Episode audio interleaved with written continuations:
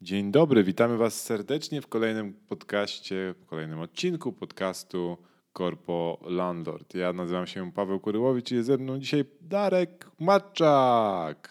Yeah. Kogo innego moglibyście się spodziewać? Nie no, czasami mamy gości, ale dzisiaj nie.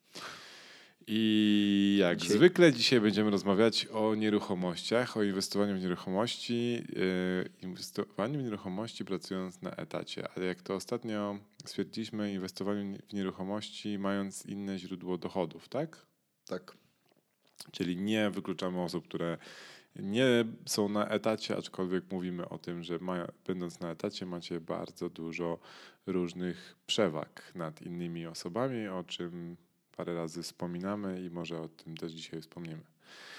Natomiast dzisiejszym tematem odcinka jest, Darku, Jest coś, co się nam przewija od chyba z pół roku już. E, Dostajemy dużo pytań na ten temat, ale także w rozmowach na różnych spotkaniach, w których uczestniczymy. Przewija się ten temat, czy inwestować w małe miasteczka.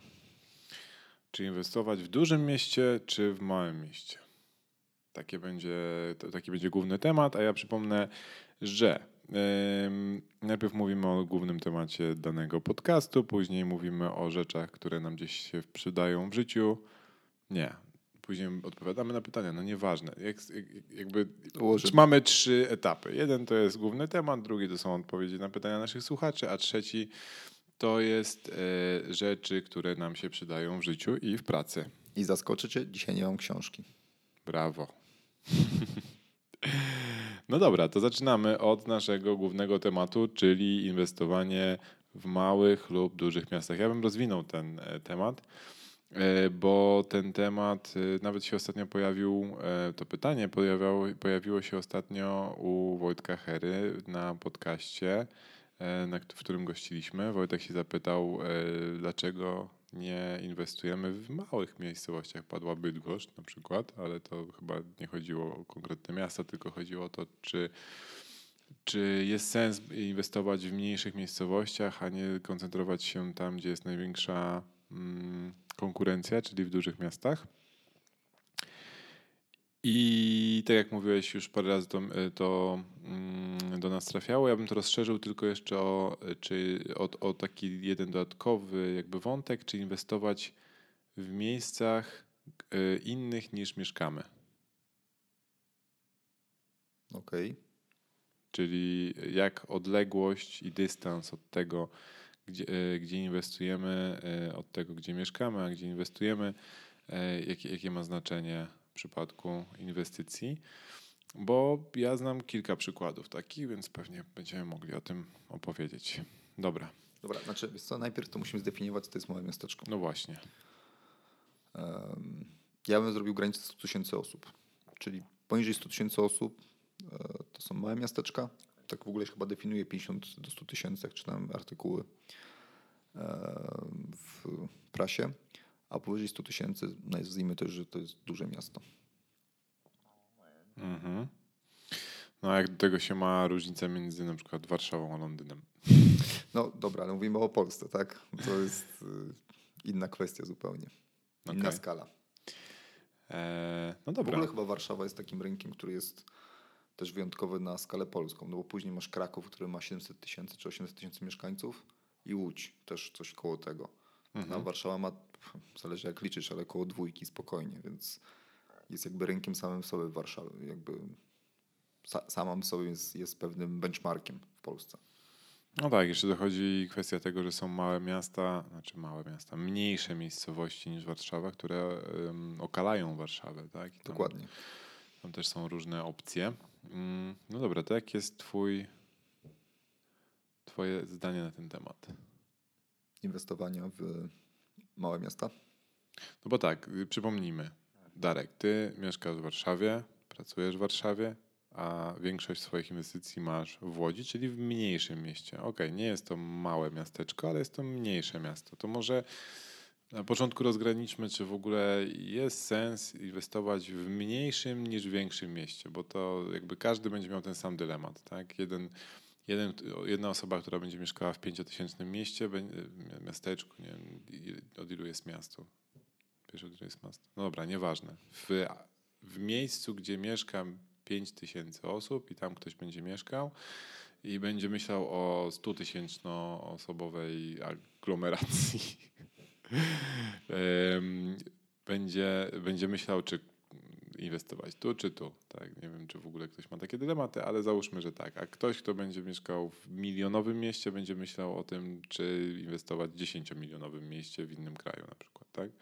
Znamy takie przypadki. Znamy takie przypadki. Znamy, znamy Takich takich- głupo, głupoli. I, I to jakby zawsze jest ta sama, ta sama ten sam dylemat. Dobra, Nie? znaczy ja uważam, że na końcu ważne są cyfry i wasza funkcja celu. Jeżeli inwestowanie tej złotówki w małym miasteczku spełnia pod względem i Excelowym i waszej funkcji celu e, życiowego czy inwestycyjnego, to ja bym inwestował w małe miasteczka. Poczekaj, poczekaj, poczekaj, poczekaj. Co to znaczy Excel, a co to znaczy funkcja celu? Rozbijmy to. Co to No znaczy dobrze. Excel? Excel to znaczy, że chcecie uzyskać jakiś poziom ROI. Nie wiem, 5, 6, 8, 10. Co to znaczy 15. ROI? Return on investment, czyli że każda złotówka ma wam przynieść A ileś po polsku? Zwrot na inwestycji. Czyli każda, Stopa zwrotu inwestycji, tak? Oj, stopa zwrotu inwestycji. Czyli ilość zarabianych pieniędzy na danej inwestycji w stosunku do tego, ile włożyłeś w tę inwestycję, tak? Ile w kasę Dokładnie. włożyłeś. A funkcja celu dla mnie jest, po co jest wam ta inwestycja w dłuższej perspektywie. Może na przykład kupujecie duże mieszkanie, na przykład zaraz zobaczę w rankingu, Piekarach Śląskich, które są obecnie podobno najbardziej dochodowym małym miasteczkiem do inwestowania nieruchomości. A skąd ty to wiesz? Zaraz opowiem, bo chcecie na przykład za 20 lat wrócić do Piekar Śląskich, bo stamtąd pochodzicie i Piekary Śląskie są tak piękne, nie pamiętam czy byłem, że macie Pozdrawiamy Piekary wrócić. Śląskie. Jak ktoś, nas, ktoś nas słucha z Piekar Śląskich, niekoniecznie da znać na Facebooku Corpo Landlord. Tak. Więc y, u mnie na przykład też takim, taką małą funkcją celu, y, dlaczego inwestuję w Łodzi, jest to, że jestem takim lokalnym patriotą. Mieszkam w tej Warszawie już ileś lat, ale wiesz, że co roku mam dyskusję, czy wrócić do Łodzi, czy nie wrócić do Łodzi. I co roku zostaję oczywiście w Warszawie. Natomiast prawdopodobnie, jeżeli będę mieszkał w, mi- w mieście na za ileś lat, no to, to będzie Łódź pewnie. Bo naprawdę kocham to miasto. Pomimo tego, że byłeś ze mną kilka razy i nie rozumiesz tej miłości, Nie, nic takiego nie powiedziałem. Bardzo ładne kamienice w Łodzi są. Bardzo mi się podobają. Bardzo ładne kluby, prawda? Tak jak lata 90. w Warszawie, jak to określiłeś. Ale podejrzewam, że to wszystko przez to, że ty mnie zabrałeś do swoich ulubionych klubów, a pewnie są o wiele fajniejsze kluby i e, o wiele więcej się dzieje. Natomiast z tego, co widzę, to mega dużo tam się dzieje inwestycyjnie, ogólnie infrastrukturalnie i podejrzewam, że jeżeli ktoś wreszcie naciśnie odpowiedni guzik i zrobi tak, że wreszcie pociągi będą jeździć jakoś bardzo szybko do Warszawy, to będzie ten sam case, co się dzieje w dużych miastach i aglomeracjach na świecie, że małe miejscowości są do tego, żeby mieszkać, m, inaczej, mniejsze miejscowości są do tego, żeby mieszkać w nich, a ogromne aglomeracje są do tego, żeby tam zarabiać i ewentualnie mieszkać, jeżeli jesteś, jeżeli ci bardzo na to stać, albo jeżeli jesteś z, e, z takiej warstwy społecznej, na której, którą na nic nie stać. Bo okazuje się, że w ogromnych miastach mieszkają albo biedaki, których nie stać na nic innego, i albo, albo milionerzy. Nie wiem, czy słyszałeś o czymś takim, ale podobno jest takie rozwarstwienie właśnie, że wiesz, samo centrum skupia ogromną kasę, później jest taki, taki pierścień e, dla warstwy społecznej, która no, jakby zasila e, to miasto taką fizyczną, e, fizyczną pracą i no, no, to po prostu no, to są ludzie, którzy, którzy mm, obsługują wszystkie usługi i tak No i później są, są wszystkie podmiejskie miejscowości, które znowu są za, za, e, zamieszkane przez bogaczy, którzy, którzy tam mają wille swoje, więc jakby mm, są takie trzy strefy. Podobno tak jest w większości miast, które są historycznie, nie tak jak w, na przykład Warszawa, która była rozdana w czasach komunizmu po wojnie, nie? że większość mieszkań w centrum Warszawy były rozdane po prostu I to nie było jakby tam jakichś warstw społecznych i tak dalej. Dopiero teraz się tworzą te warstwy i teraz częściej widać, że po prostu mieszkania w centrum są tak drogie, że większości ludzi na nich nie stać i dopiero się zmieniają te różne warstwy społeczne, ale to jest inny trochę temat. No, więc podejrzewam, że jak Łódź e, będzie miała taką infrastrukturę, że będzie można, myślę, że nie wiem, 20-30 minut jest to możliwe, dojechać do Spokojnie. centrum Warszawy? Kurde, no jakbyśmy mieli taki szybki pociąg, nie który jedzie 70 na godzinę, tylko Czysta.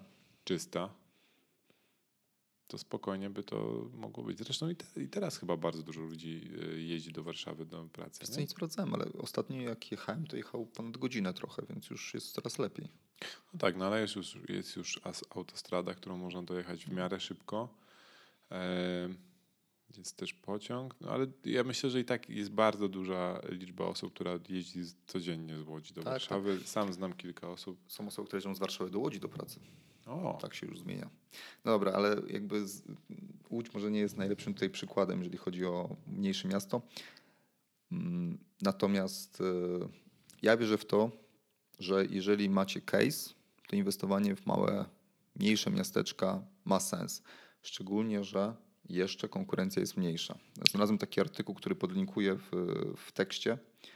Ja byłem w szoku, że 1% ownerów, y, właścicieli, ma aż 25% lokali na Airbnb w Warszawie.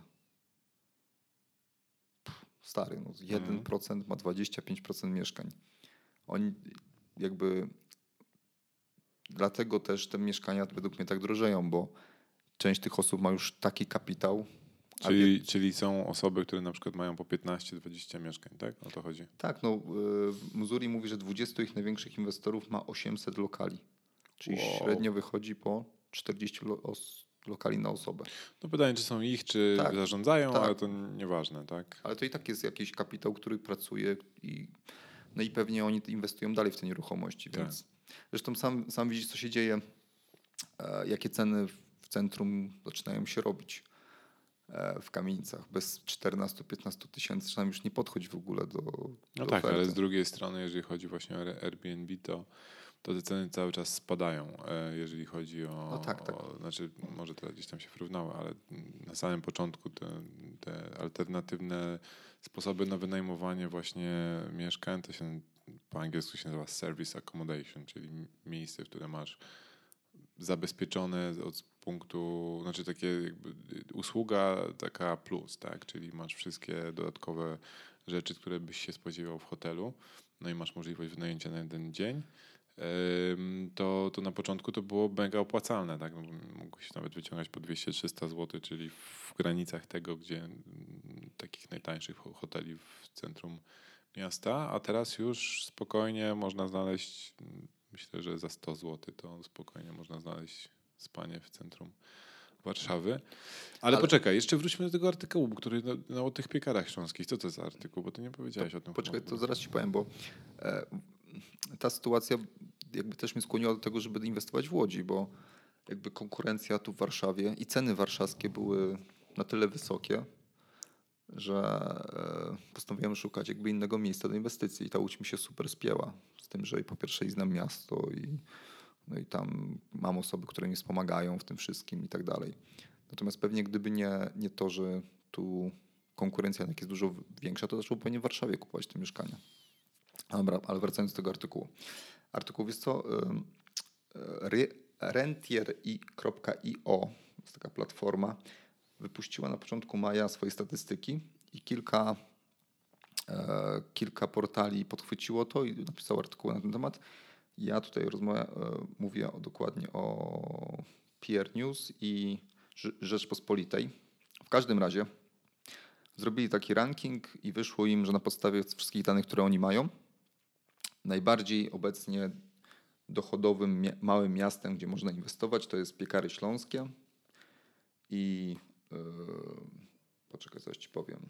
A jeszcze, jak, jak, jak oni to liczą? Bo mnie to zawsze ciekawi, bo to wiesz, jeżeli liczymy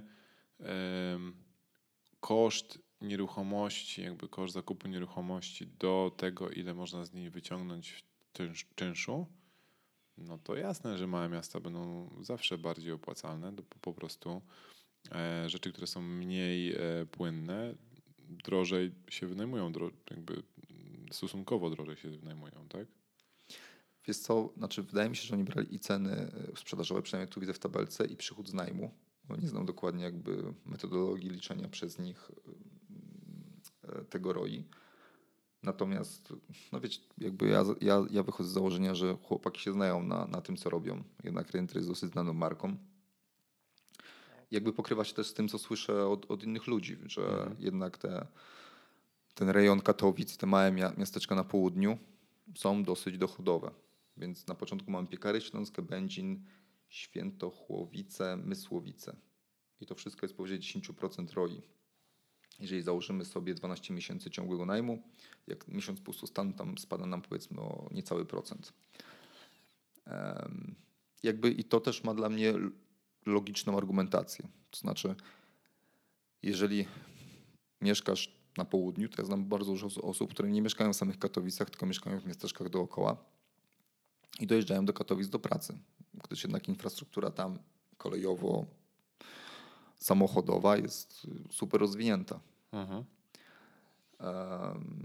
Sam zawsze jestem zdziwiony, jak gdzieś jadę tam na jakieś spotkanie i okazuje się, że między tymi miasteczkami to jadę 20 minut między jednym a drugim. A to jest już zupełnie jakby inne trochę. No tak, te miasta tam to są, są takie dzielnice w, w innych miastach, nie? Znaczy, jeżeli kogoś urażamy, to przepraszamy, ale tak jak patrzę z boku, jak przyjeżdżam, to tak, takie mam wrażenie, że to wszystko tam jest jeden wielki, jedno, wielko, jedno wielkie miasto. Tak, ale tam się chyba nie czujesz, że przejeżdżasz z jednego miasta do drugiego, tylko to wszystko jakoś tak płynnie przechodzi. Tak. I, I to ma sens, no bo jakby nie wierzę w to, że jakby e, to, to południe, nie wiem, wszystko, wszystko jakby stanie i, i skończy. Ja mam, natomiast mam taki takie wyzwanie trochę, jeżeli ktoś inwestuje w miasteczko, które ja nie widzę w nim za dużej przyszłości. I mam takie miasteczko, o którym myślę, z którego pochodzi moja żona zresztą. I to jest Łomża. I Łomża też, znalazłem kolejny artykuł, że w Łomży się wszystko sprzedaje, jest super i w ogóle inwestycje 5 do 6% ROI. Też go wrzucę w, wrzucę go w, w, w notatki. To jest też rzepy artykuł. I gdyby nie to, że część rodziny mojej tam mieszka, to bym w to nie uwierzył. Ale rzeczywiście, teraz sobie myślę, że ktoś sprzedawał mieszkanie z mojej rodziny w bloku, w wielkiej płycie mhm. i ono zostało sprzedane naprawdę za fajne pieniądze w ciągu tam kilku tygodni. Ktoś inny znowu chciał kupić mieszkanie nowe od dewelopera i teraz, żeby ci nie skłamać, to było chyba około 7 tysięcy za metr. Cena w Łomży. No. I teraz moje wyzwanie jest głównie takie. W Łomży nic nie ma.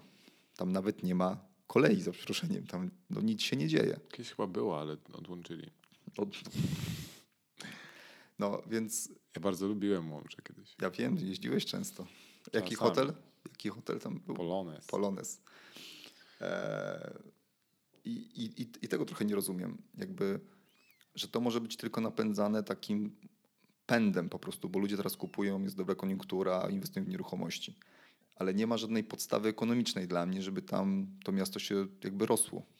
No właśnie, bo wa warto też sprawdzić, jak kształtuje się demografia danego miasta, szczególnie tych mniejszych miast i, jak, jak wygląda liczba mieszkańców z roku na rok, bo z tego co kojarzę są takie, takie dane GUS-u, gdzie pokazują ile ludzi migruje z danego miasta do innego, małych miejscowości do dużych, z, z małych wiosek do, do małych miejscowości itd. Tak itd. Tak I to, to jest zadziwiające czasami patrzeć, że do Warszawy na przykład e, w ciągu roku dojeżdża tyle ludzi, co, co mieszka w jakimś małym mieście. Tak, tak. Znaczy, ja sprawdzałem takiej ciekawości i Łomża e, traci z roku na rok.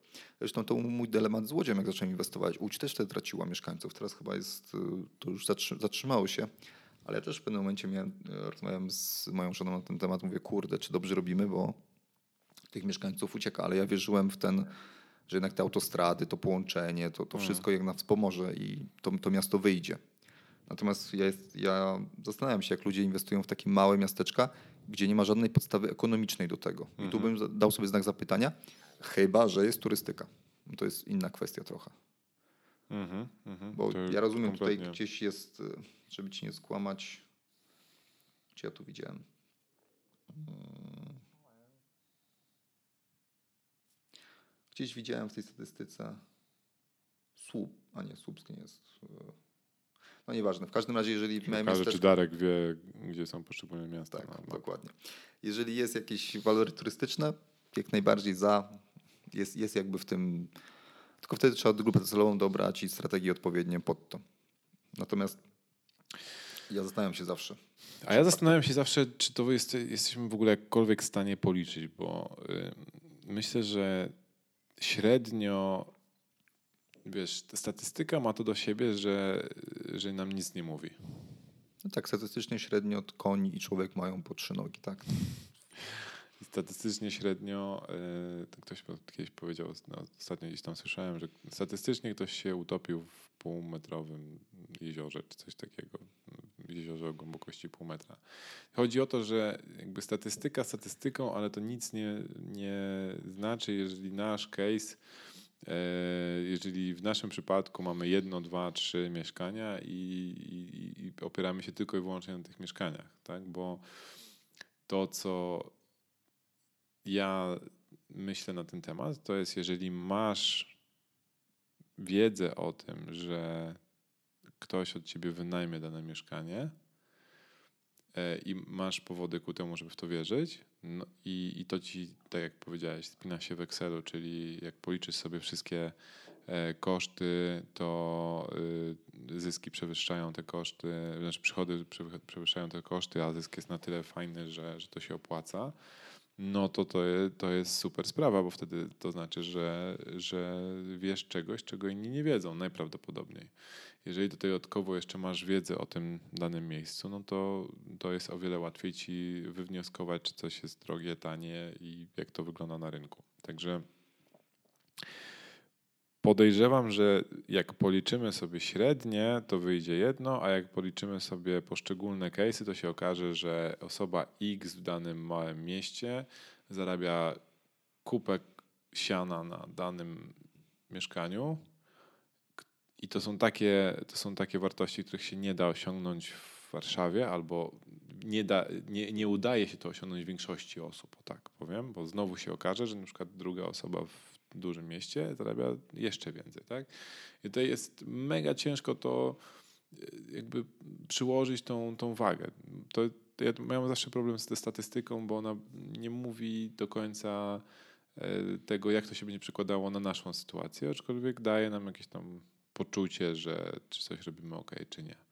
Ale wiesz co, e, inaczej ja bym się też nie opierał tylko na statystyce, ale z drugiej strony jakby to jest jeden z, z, kamyków. Jeżeli patrzysz w statystyki i widzisz, że tam się roi, nie spina iluś tam osobom, trzeba zadać sobie pytanie, czy mi się zepnie. Tak. Jeżeli masz tą wiedzę unikalną rzeczywiście, typu, nie wiem, mówisz super w, w Swahili, a akurat y, wybudowała się fabryka, gdzie ściągają pracowników mówiących w Swahili tylko i wyłącznie, to jest duża szansa, że zarobisz na wynajmie. No właśnie, to pociągnąłeś ciekawy temat, bo mm, często w tych y, mniejszych miejscowościach e, są takie centra mm, przedsiębiorstw, czy, czy produkcyjne centra, czy, czy centra jakieś tam gospodarcze, jakkolwiek to nazwać, jakieś strefy ekonomiczne.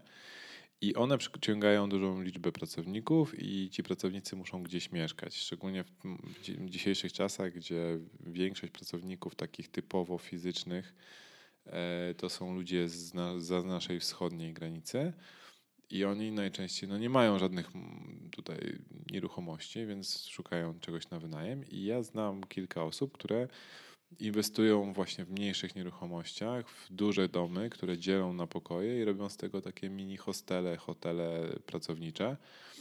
I jak liczą ROI, no to stary, to jest takie ROI, że tego się praktycznie nie da osiągnąć, wiesz, na jednym mieszkanku, a cena takiego domu jest yy, i dostosowanie go pewnie jest równoznaczna, czy tam kosztuje tyle samo taki dom, co, co wiesz, co średnie mieszkanie w centrum dużego miasta. Tak, to jest to, co zawsze rozmawiamy.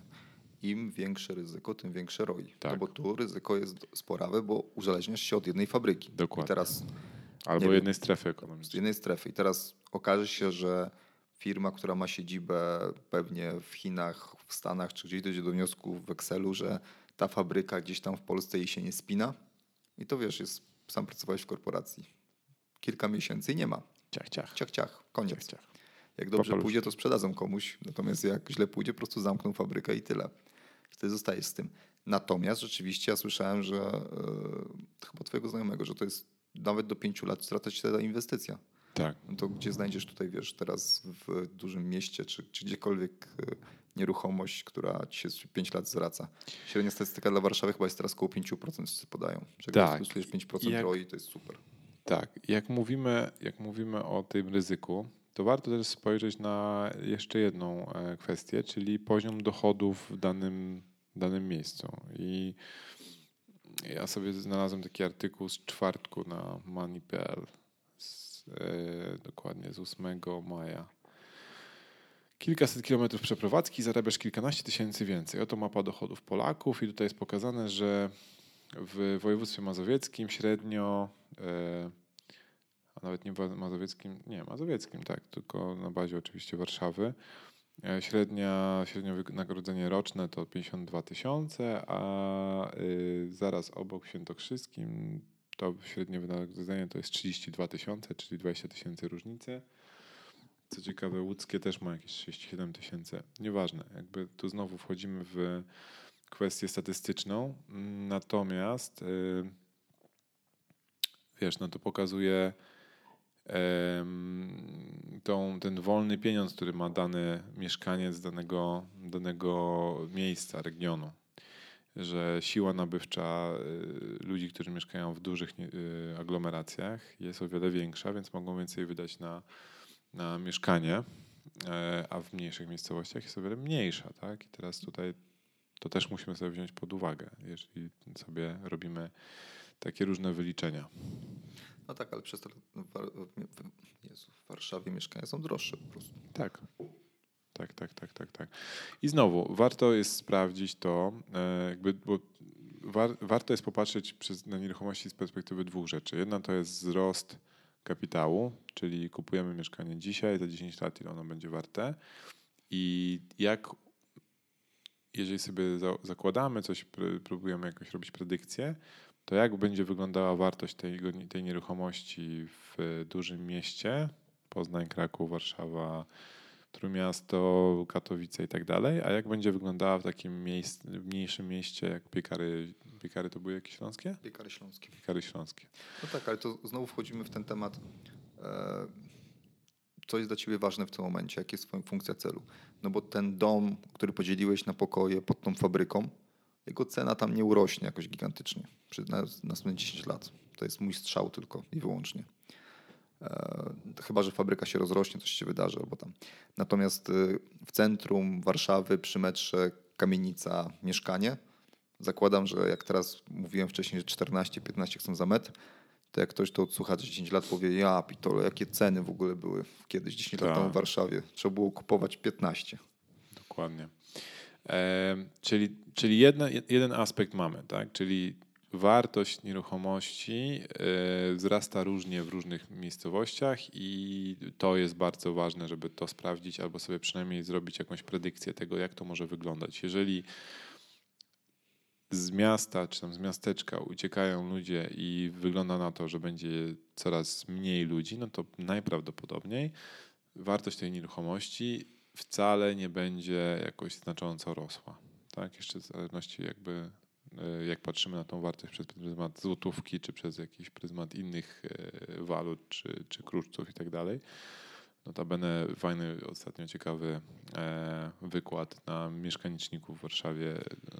Człowiek, który się nazywa Ryszard Jaszczykowski chyba, już nie pamiętam dokładnie nazwiska, przepraszam najmocniej, ale Pan e, bardzo ciekawie mówił o tym, że e, tak naprawdę wartości nieruchomości e, możemy widzieć wzrosty lub spadki, jak patrzymy na stosunek kosztu nieruchomości do danej waluty. Bo jeżeli chodzi o wartość nieruchomości do ceny złota, to na przestrzeni lat widać bardzo wyraźnie, że ta, ten stosunek się bardzo mało zmienia. Te odchylenia są nieznaczne. Tak? To oczywiście są mm, jakieś tam różnice, natomiast jest to o wiele bardziej powiązane niż właśnie z walutą. I często jak patrzymy na koszt nieruchomości w, tylko i wyłącznie w walucie, czyli na przykład w złotówkach i nie bierzemy pod uwagę inflacji, no to nam się wydaje, że po prostu nieruchomości nie wiadomo jak pędzą do góry, a później jak patrzymy na to przez pryzmat inflacji, przez pryzmat na przykład kosztu yy, uncji złota, to się okazuje, że praktycznie stoją w miejscu. I, I po prostu nasza, y, nasze zdolności zakupowe w, tym samej, w tej samej walucie też się zmieniają, więc to praktycznie wszystko jest powiązane. Oczywiście jakby są odchylenia od tego trendu i na tym trzeba bazować. Ale wracając do naszego tematu, czyli tak, jedno to jest wartość nieruchomości, drugie to jest... To ten pan, którego książki mi nie kupiłeś, tak? Tak, ale ja kupiłem książkę i ci pożyczę i powiedziałem ci to i teraz po co to w ogóle wyciągasz tutaj dalej, na antenie? Dalej. Chcesz po prostu mieć potwierdzenie, że na pewno ci ją pożyczę, tak? No, ja bym ci kupił pewnie, ale to inna kwestia. No, ty jesteś bogatszy ode mnie i wydajesz na głupoty. Dobra, e, to jest jedna rzecz, czyli, czyli wartość nieruchomości w czasie, a druga to jest, przynajmniej druga, którą ja myślę, którą trzeba tutaj poruszyć, to jest właśnie liczenie e, stopy zwrotu z inwestycji, czyli ile zarobimy w danym miesiącu e, na czysto po opłaceniu wszystkich kosztów na tej nieruchomości i według mnie, z tego co czytałem i z tego co widzę po sobie, to jest tak: im bardziej e, płynna nieruchomość, czyli im bardziej pożądana na rynku, tym ta e, cena nieruchomości jest wyższa, stosunkowo wyższa. I koszt wynajmu tej nieruchomości nie jest tak wysoki jak koszt, e, znaczy jak, jak zyski pozyskiwane z nieruchomości, która jest mniej płynna. Czyli można powiedzieć, że jak kupujemy Mm, do przykładu, tak jak powiedziałeś, yy, mieszkanie, kawalerkę w centrum Warszawy, w super skomunikowanym miejscu, jeszcze do tego przy parku i w ogóle przy jakichś super atrakcjach, to ta, ta kawalerka będzie yy, na tyle droga, o wiele droższa, yy, jak patrzymy tam w, w przeliczeniu na metry na przykład kwadratowe, niż mieszkanie, duże mieszkanie w mniejszej miejscowości. Natomiast to, ile weźmiemy za wynajem tej nieruchomości, e, będzie, mo, może być porównywalne. Tak? Czyli, czyli tutaj e, stosunek tych, tych, tych wartości będzie, będzie kompletnie inny i przez co może się okazać, że kupowanie w mniejszych e, miastach o wiele bardziej się opłaca z punktu widzenia tego miesięcznego uzysku. Tak. Tak? Dobrze to wytłumaczyłem? Dobrze mówisz. Dobrze. Chociaż tak naprawdę jak pomyślisz o tym, to jest trochę kontrintuitywne, ale tak jest. Że kontrintuitywne? No bo jak myślisz, że atrakcyjniejsza lokalizacja da ci atrakcyjniejszą stropę zwrotu. A czasami jak są bardzo atrakcyjne lokalizacje, to niestety cena jest tak wywindowana, że nie jesteś w stanie nawet tym najmem podwyższyć sobie ROI. Oczywiście zależy też od danej tak, nieruchomości tak. i tak Ale dalej, i tak dalej. średnio tak jest. No. Chodzi, chodzi o to, czy dana nieruchomość jest płynna, czy nie. Jeżeli kupimy w centrum Warszawy w super skomunikowanym miejscu, ale w wielkiej płycie 15-metrowym, 15-piętrowym wieżowcu, to się może okazać, że e, jakby to jest o wiele mniej pożądana nieruchomość, więc jakby stosunek czynszu tak. do wartości nieruchomości jest e, wyższy. Ale jakbyś kupił z widokiem na łazienki warszawskie, tak. w ładnej kamienicy, to pewnie no nikt ci nie zapłaci takiego ROI, żebyś to, czynszu by to się ROI ci spięło na 10% na przykład. W Warszawie jest taka e, nieruchomość Kosmopolitan. To jest jeden z, jeden z takich wieżowców, apartamentowców, chyba jeden z dwóch takich prestiżowych. E, I tam mieszkania po 40 chyba 5 czy 7 metrów kosztują chyba dwie bańki. E, nie chcę kłamać. Tak mi się wydaje, że to coś koło tego. Jak się mylę, to, to, to przepraszam. Może to być delikatne no dobra, ale pół, chodzi, o to, że, chodzi o to, że są mega drogie nieruchomości. No. I dużo nie, osób, które jak, jak się budowała, budował ten budynek, to dużo y, osób kupiło te apartamenty na e, wynajem jako inwestycja, no bo stwierdzili, że w Warszawie nie ma takich budynków apartamentowców z super widokiem wysokich i w ogóle w ekstra standardzie jest concierge na, na parterze i w ogóle i w ogóle to jest prestiż, żeby tam mieszkać, więc na pewno się znajdą ludzie, którzy będą chcieli to wynajmować to za grube pieniądze. I z tego, co rozmawiałem o tym chyba półtora roku temu, może to się już zmieniło, ale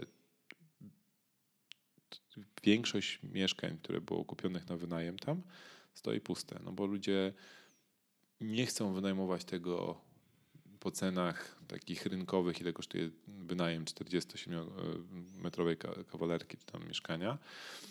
I słusznie, no bo jakby koszt tego, tej nieruchomości, prestiż tej nieruchomości i tak dalej jest o wiele więcej warty. Natomiast jest tak niewielki rynek ludzi, którzy są w stanie wynająć takie mieszkanie za na przykład 6 tysięcy złotych za miesiąc. E, I jest tak duża konkurencja w tym przedziale cenowym, że e, po prostu te mieszkania się nie wynajmują. Tam oczywiście są pewnie regulaminy, które zabraniają tam wynajmowania tego na krótki termin i tak dalej, robienia jakichś imprez i tak dalej, i tak dalej, więc podejrzewam, że ci ludzie nie mają łatwo. Kiedyś pamiętam, jak zaczynałem, e, zaczynałem e, moją przygodę z nieruchomościami, to rozmawiałem z, z takim człowiekiem, ojcem mojej koleżanki, który inwestował już trochę w nieruchomości i kupił właśnie mieszkanie w takim apartamentowcu, nie tym konkretnie w tym budynku, ale takim drogim, drogim budynku, e, duże, duże mieszkanie, tam ponad chyba 100 metrów było. No i ja akurat rozmawialiśmy jakoś tam przy kawie, ja mówię jaki jest mój plan, że mam, mam zamiar kupić mieszkanie, wyremontować i wynajmować. I on mówi, Paweł, ty się zastanów, wiesz, bo wiesz, mi to się kompletnie to nie spina. Ja mówię, ale jak to? No wiesz, no kupiliśmy to i to kosztuje tam tyle i tyle i rata kredytu jest tyle i tyle. Na początku to nie mogliśmy nikogo znaleźć, żeby to wynająć, no to wreszcie wynajęliśmy za tam 1000 zł mniej. No i skończyło się na tym, że muszę dopłacać do, do raty kredytu tam 2000 zł. I ja mówię, okej, okay, ale to trzeba było zrobić trochę research na rynku, czy w ogóle ktoś wynajmie za tyle, nie? czy są takie, takie, takie popyty. I bardzo często widzę, że ludzie myślą, że jak mają super nieruchomość, to znaczy, że ta cena też może być super i że na pewno się znajdzie jakiś ambasador, który będzie chciał wynająć ich kawalerkę 32-metrową, ale w świetnej lokalizacji za 30% więcej niż ceny rynkowe. Nie? Oczywiście da się to zrobić, oczywiście jest to, yy, jakby, jeżeli dobrze tam znajdziemy swoją niszę, no to możliwe, że nam się uda, natomiast umówmy się, że no to, to nie jest reguła tak, na rynku, że jak, że jak masz super y, wykończone mieszkanie, to nagle ludzie są chętni zapłacić 2000 zł więcej. Ale o tym samym rozmawialiśmy u Hery ostatnio. E, każdy kupuje pod siebie. On pewnie mieszka w takim mieszkaniu i podeszł do wniosku, kupię sobie też podobne mieszkanie i na pewno podobni ludzie jak ja wynajmą ode mnie. No, tylko, no, no. Tylko z jakiegoś powodu on sam nie wynajmuje. Tak, nie? tak. E, włożę jeszcze piekarnik Gagenała, bo to jest podstawa przecież, żeby każde takie mieszkanie miało piekarnik Gagenała za 30 klocków, prawda? Na pewno się zwróci. Oczywiście są, jest rynek na pewno luksusowych nieruchomości tak, na wynajem. Tak. E, I, i, i, I, na pewno są ludzie, którzy wynajmują takie mieszkania, natomiast umówmy się, że to nie jest jakiś ogromny rynek. Jeżeli nie mamy e, dojścia do takiego rynku, no to zastanówmy się, czy znajdziemy to dojście. I tutaj przechodzimy do kolejnego, do kolejnego punktu, który jakby przyświeca mi przy moich wszystkich jakichś takich e, próbach inwestycyjnych, że ja mówię albo inwestuj na rynku, który dobrze znasz, czyli wiesz, że po pierwsze znasz ceny nieruchomości, po drugie wiesz dokładnie, kto będzie wynajmował daną nieruchomość i jesteś w stanie tam jakoś się utożsamić z tym, kto, kto będzie e, twoją grupą docelową. Albo, to jest druga opcja, jeżeli y, jest kawałek rynku, którego nie znasz, ale chcesz tam inwestować, to musisz się go nauczyć lepiej niż ludzie, którzy, którzy na nim są, albo przynajmniej dojść do tego samego poziomu, co mają ci ludzie, którzy na nim są. Tak? Czyli pamiętam, że jak my zaczynaliśmy e, myśleć o tym, żeby inwestować w Londynie, no to zajęło nam około roku, żeby poznać ten rynek, yy, obejrzeć chyba te 40 nieruchomości. Mówimy o domach, a nie mieszkaniach, więc to, to też było dość spore wyzwanie, żeby znaleźć te nieruchomości. Do, Przy, do... Przypomnij mi, jaki jest entry level budget, żeby wejść w ogóle w dom w Londynie? O, entry level budget. tak, to jest, to jest ciekawa też historia. Byliśmy na takim spotkaniu osób, które inwestują w nieruchomości w Londynie i, i szukaliśmy tego, tego naszego wymarzonego domu z narożnego, z na, na, tyle dużym ogrodem, żeby dałoby się go rozbudować. Czyli mieliśmy konkretnie konkretną specyfikację tego, co chcemy kupić. Oczywiście mieliśmy też swój budżet i tak dalej, tak dalej. No i szukaliśmy, szukaliśmy, szukaliśmy, żebyśmy trochę zmęczeni tym wszystkim, ale dzięki temu się mega dużo uczyliśmy. Widzieliśmy jakby co, na co możemy sobie pozwolić, jakby ile kosztują poszczególne rzeczy i dopiero po 20 chyba nieruchomości widzieliśmy, czy coś jest wycenione drogo, czy tanio, tak? Bo na początku to było po prostu strzelanie na ślepo. I byliśmy na takim spotkaniu i, i tam rozmawiamy z różnymi ludźmi i podchodzi do nas taki e, no, dość zaawansowany inwestor i tam rozmawiamy sobie z nim o różnych rzeczach i on mówi, a wy jak tam w ogóle sobie radzicie? A my mówimy, no tak naprawdę to robimy sporo rzeczy w Polsce, a tutaj to dopiero się rozglądamy i szukamy czegoś, no ale ciężko nam idzie, bo nie możemy znaleźć nic.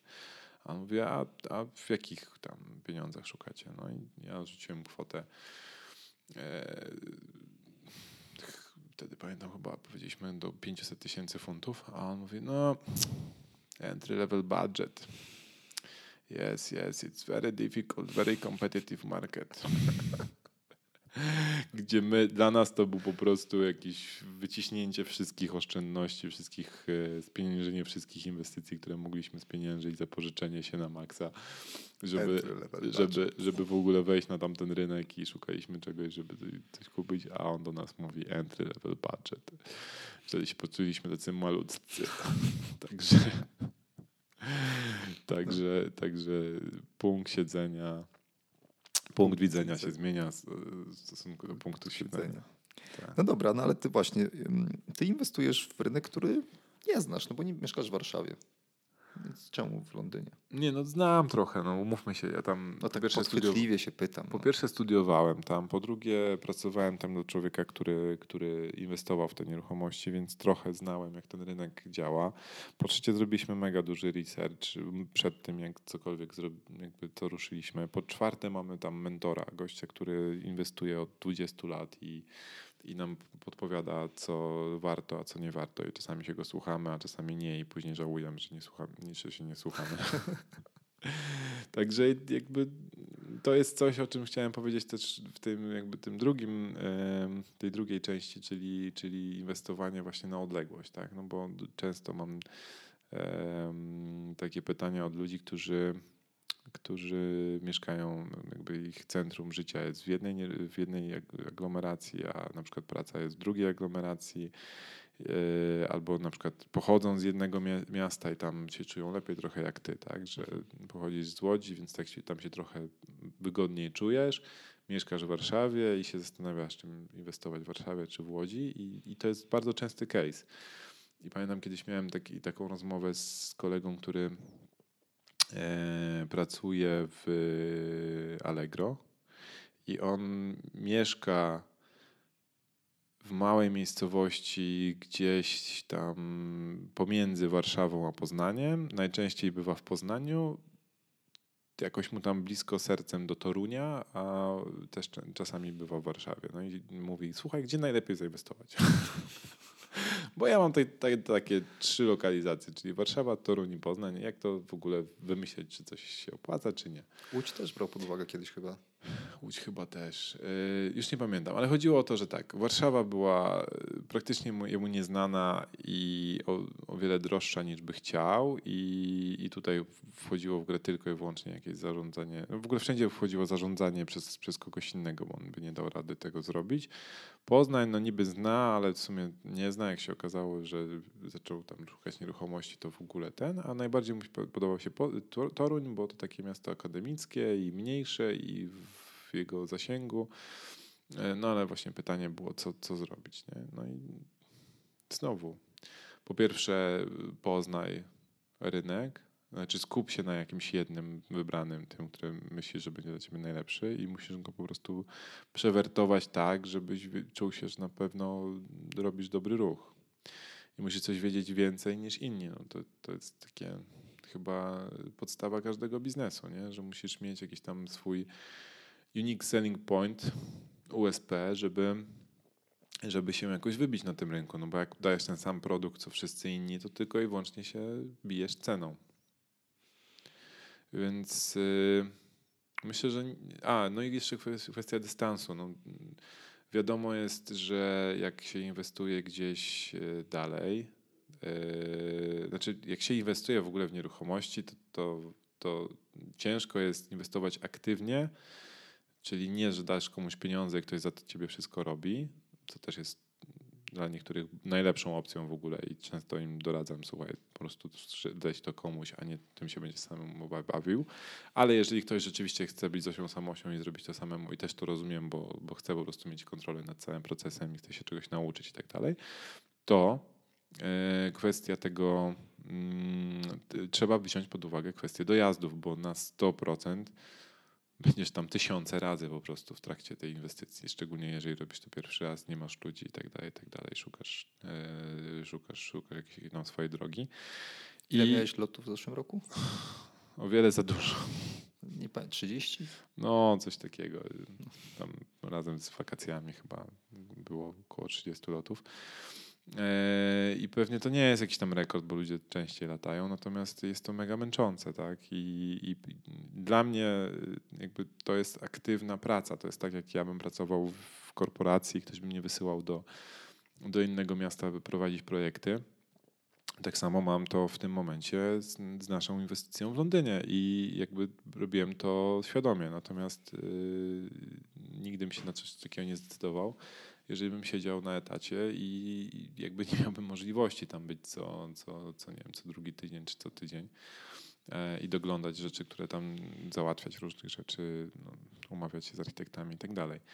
Ale myślę, że ten, ta sama zasada y, ma się do inwestowania nawet w pobliskim jakimś tam mieście, tak, że musisz brać pod uwagę to, że jeździsz, e, że musisz tam być, tak, w danym, w danym mieście i to nie raz, dwa, trzy, tylko parę set razy, tak? Ile, jak często ty jeździsz do Łodzi, jak e, prowadzisz jakąś inwestycję tam? No, to właściwie co tydzień jestem. Co tydzień? No, ale tak prowadzę. No, no tak. Albo, no. albo, moja żona, no bo to wiesz, u nas jest... No tak, tak, no ale mówię, że musisz kogoś mieć, tak? No, tak. Musisz mieć kogoś zaufanego, kto to będzie robił i będzie to robił na tyle dobrze albo lepiej niż ty. Tak, tak, tak. Także jak ktoś myśli, że będzie, że mieszka w Warszawie, a będzie inwestował w Zakopanem na przykład, bo to jest super miejsce turystyczne i to praktycznie nie będzie go kosztowało, bo weźmie sobie jakąś tam ekipę, ktoś mu to wyremontuje i w ogóle i w ogóle, no to w ogóle zapomnijcie o tym, bo... Straszne historie wychodzą z tego, naprawdę. No. Straszne. Ja widzę po sobie, że wystarczy, że mnie nie ma dłużej trochę w, na inwestycji. Nagle się okazuje, że trzy czwarte rzeczy, które mi się wydaje, że są ogarnięte, to, to, to leżą po prostu, tak. I, I jakby nikomu nie zależy na tym, żeby, żeby to jakoś tam ruszyło, bo. Yy, bo no, nikomu nie będzie zależało tak, jak, jak wam, jak właścicielowi tej, tego ownerowi temu, tego projektu. No, także to tak, taka, taka dygresja. Mam kumpla, który, który właśnie inwestuje, inny kumpel, który inwestuje w Toruniu, a mieszka w Warszawie. Y, Znam. No i jak inwestował, no to trzeba było się jego spytać, ile razy tam był. No ale on po prostu tam robił wycieczki non-stop. I niby inwestowanie zdalne i coś tam, i ma, miał jakąś ekipę i tak dalej. Się okazało, że ekipa nie performuje, mówiąc po korporacyjnemu. I trzeba było wymienić jakieś tam różne. Szczelędżować. Szczelędżować, tak, całą sytuację, wymienić ekipy, zarządzić tym projektem od początku. No, więc to, to na pewno trzeba liczyć się z tym, że będziecie musieli tam być często, chyba że to komuś outsourcujecie, ale to i tak bym jakoś tam to sobie próbował to, to, to za, um, monitorować. No, chyba, że tak jak robi, zrobił Mirek i po prostu wynajął firmę sprawdzoną, która wzięła projekt od A do Z. I tam rzeczywiście w przypadku Mirka się udało tak, że właściwie był chyba dwa razy tylko na inwestycji przez cały okres. Tak, no ale to mówimy tutaj o typowo pasywnym Tak, inwestowaniu. Wykładacie kapustę na Tak. stół, bierzecie firmę, Tak. która wam kupuje nieruchomość. On tak chciał, żebyśmy mieli tę świadomość. Tak, to tak. był jego cel od początku. I co ciekawe, e, podjął tą decyzję po tym, jak e, robiliśmy razem szkołę najmu, czyli posłuchał po prostu, jak nagrywaliśmy poszczególne e, odcinki. Na samym początku, jak robiliśmy e, serię odcinków o, e, o strategii, to e, powiedział: OK, teraz rozumiem, że to nie jest dla mnie, ja to muszę ko- komuś oddać. Tak? Tak. Ale na początku, jak rozmawialiśmy z nim, to przecież chciał to zrobić sam. No, jakby jak każdy. No, wszyscy, co, co myślą, że będą inwestować w nieruchomości, to, to mówią: Dobra, to przecież nie jest trudne, kupię sam jakąś tam, jakieś tam mieszkanie, wynajmę i tyle. No, jakby to nie jest trudne, tak? No, ale jakby, jakby biorąc pod uwagę wszystkie ryzyka i to, czy was na to stać czasowo, już nie mówię o kasie, to czasami się okazuje, że o wiele lepiej zatrudnić kogoś i mieć z tego y, trochę mniej, natomiast mieć spokój tak? i więcej czasu dla siebie albo dla rzeczy, na których więcej zarabiacie. No ale masz rację, czas tu jest głównym. Ja tak myślę teraz o sobie, że dla mnie jest czas głównym jakby ograniczeniem. Hmm. Ciekawe. No dobra, dobra. to na tyle. Podsumowując, jak y, znacie jakiś rynek i ma, macie więcej informacji o tym rynku niż inni, to jak najbardziej mniejszy rynek może być nawet bardziej, bardziej zyskowny ze względu na mniejszą konkurencję i, i na, no, no tak, na, na mniejszą konkurencję i na inne co- stopy zwrotu. Tylko spójrzcie na to tak zwane holistycznie i zobaczcie, czemu te ceny mają szansę rosnąć albo chociaż się utrzymać. Czy jest coś tam dodatkowego, jakie są ryzyka, jak ekonomia wygląda tego miejsca. Nie tylko dlatego, że rośnie, bo rośnie wszędzie, bo to może mieć w perspektywie kilku lat y, nieprzyjemne konsekwencje.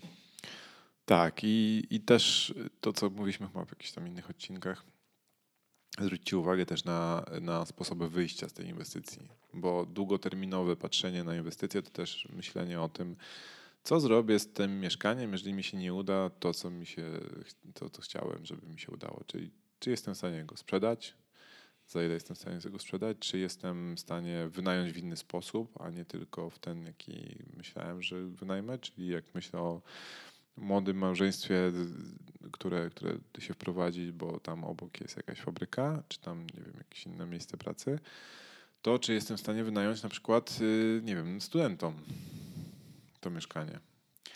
I co jeszcze? Taki smaczek na koniec. Też z tego artykułu z Rzeczpospolitej, link będzie podpięty. E, najciekawsze ogłoszenia. Kłodzko, województwo dolnośląskie. 200 m2, 4 pokoje. Jaka cena, Paweł? 200 metrów kwadratowych, 4 pokoje, 200 tysięcy. 160 tysięcy. Stan przeciętny. Pewnie tam trzeba granat wrzucić i pewnie to jest strasz, jakaś straszna kamienica, ale powiem wam, że niektóre ogłoszenia w tych małych miastach naprawdę są... Jeżeli ktoś na przykład nie jest związany, nawet dla siebie nie jest związany z żadnym miejscem, z jakiegoś powodu, nie wiem, ma pracę taką zdalną, to naprawdę ciekawe, ciekawe rzeczy. Poznałem dewelopera, który buduje y, takie czworaki, czyli bliźniaki, które dzieli nam mieszkania. Jeszcze mm, każdy bliźniak jest podzielony na dwa mieszkania. I on mówi, że jemu wy- wybudowanie takiego mieszkania jednego, tam nie wiem ile tam jest metrów dokładnie, nieważne, ale kosztuje go około 180 tysięcy, już razem z ziemią, 180 tysięcy. Tylko właśnie w małych miastach, tak? To jest w ogóle jakaś tam mikromiejscowość y, przy, przy strefie ekonomicznej i Okej. wynajmuje y, to mieszkanie na Airbnb, czy tam na Bookingu, czy na jakimś tam innym portalu, po prostu na, na dniówki osobom, które przyjeżdżają, zarządzają tam różnymi biznesami. I mówi, że on jest w stanie osiągnąć pułap 180 zł za, za dzień wynajmu takiego mieszkania, a y, jak był w Warszawie na prelekcji, no to zapłacił tam 240 za mieszkanie, które pewnie kosztuje z 800 czy 900 tysięcy złotych, bo jest w samym centrum i ma 70 metrów. Mieliśmy podsumowywać, a ty wrzucasz kolejne wątki. Ty, ty, ty nie Dobrze, już kończymy. A ty, Pytanie, a tak? ty.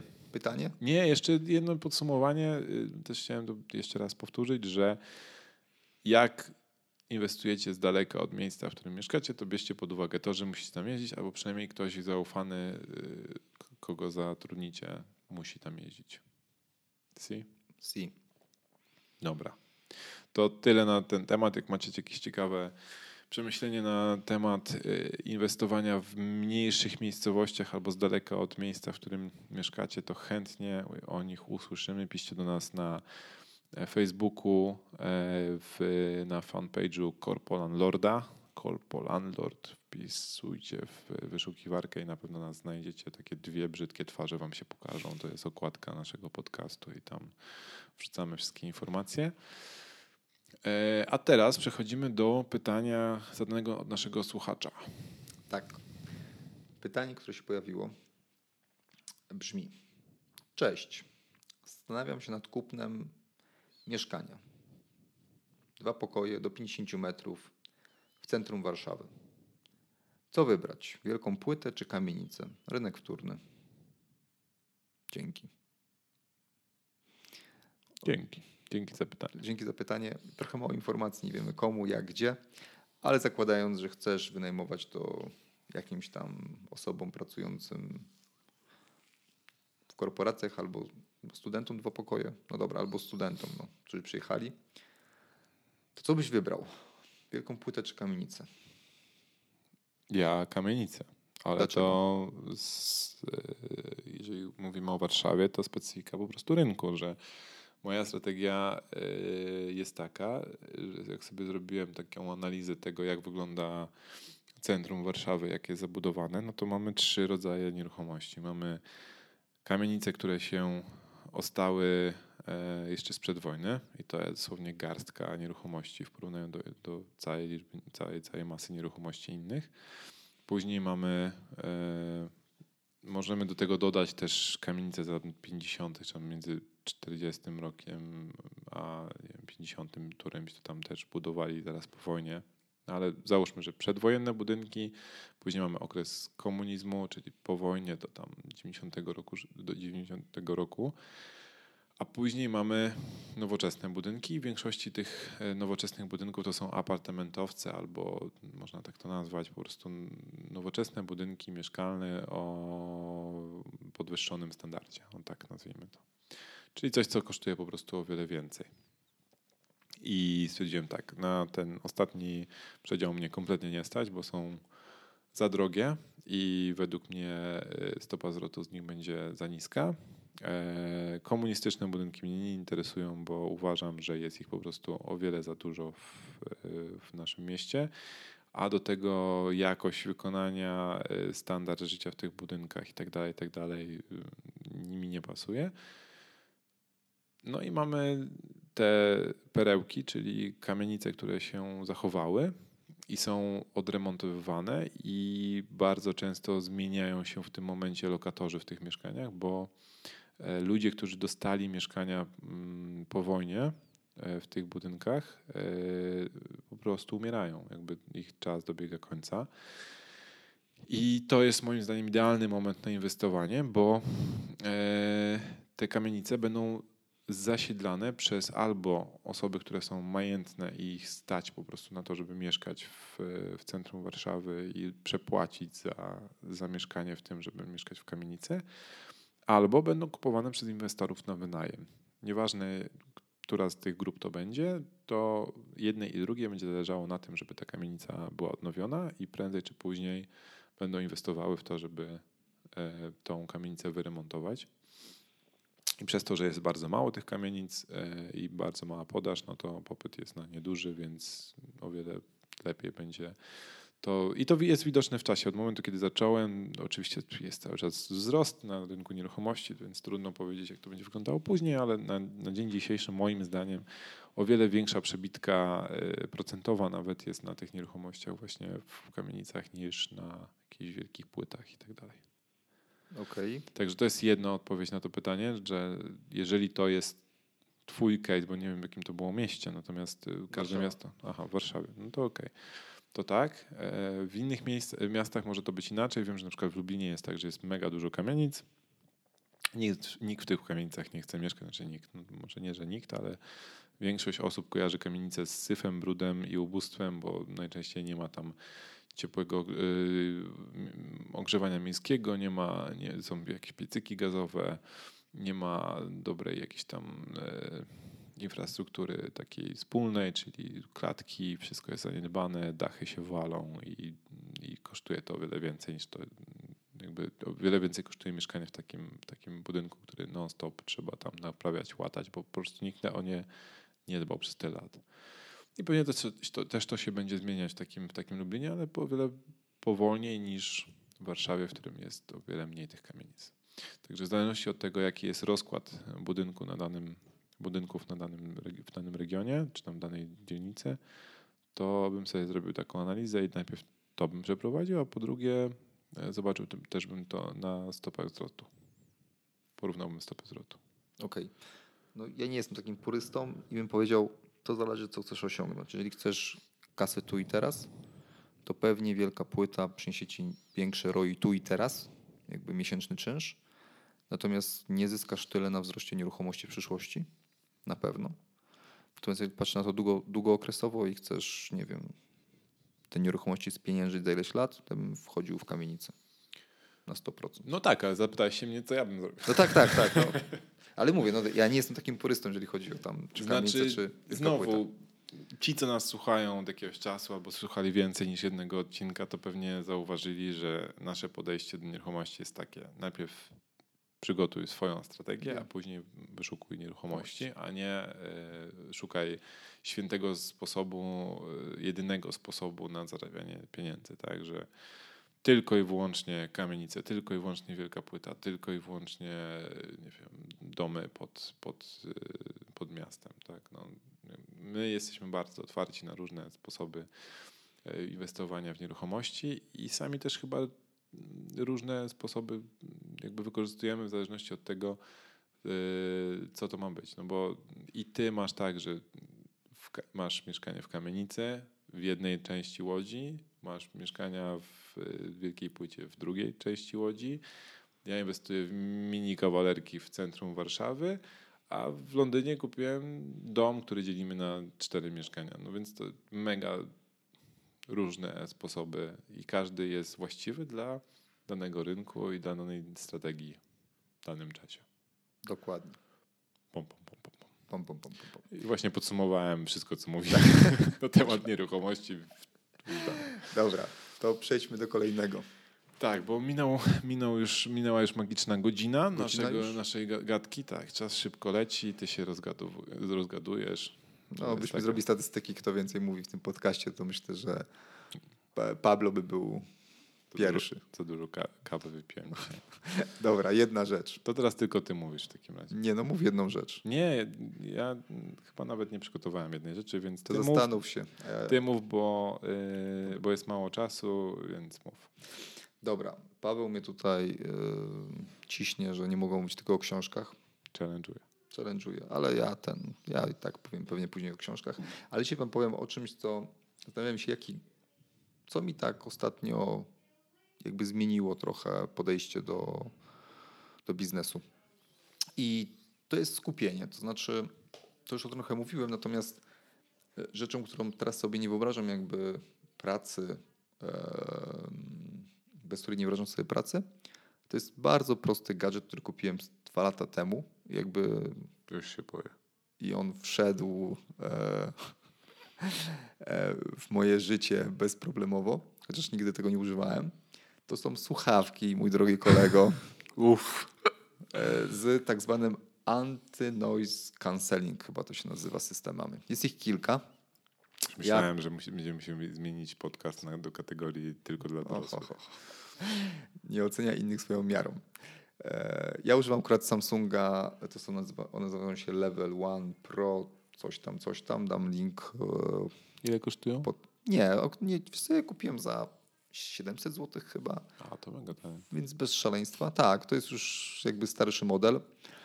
E, wiem, na, że Mirek na... Burnejko używa tych Bowza i tam kilku znajomych też używa tego Boyza. Czy Boyze, czy Boyze. Boyze.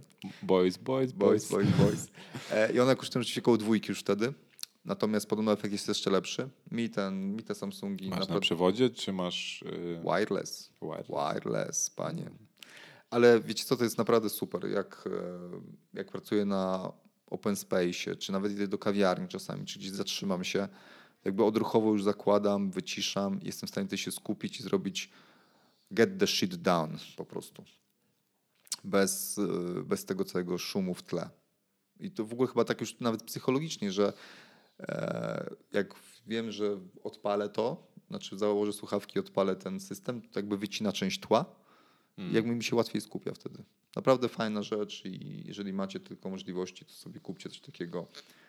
E, potrafi, po, mi pomaga się skupić.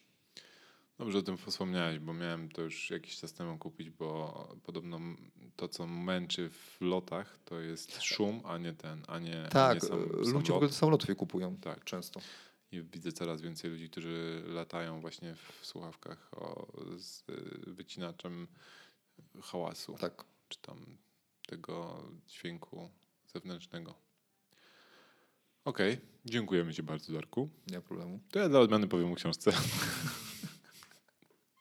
Bo o tym jeszcze nie mówiłem, ale ostatnio skończyłem czytać książkę Sapiens i yy, to, autor to jest pan Harari, yy, który opisał książkę o ewolucji człowieka od y, małpy do dzisiejszego zaawansowanego rozwoju technologicznego. I co jest ciekawe, to ta książka, jak, jak się ją czyta, to trochę ma się wrażenie, że y, w szkołach nas oszukiwali na lekcjach historii i dużo rzeczy pomijali albo, albo skracali tylko po to, żeby nie wywoływać jakichś dziwnych sytuacji u nastolatków.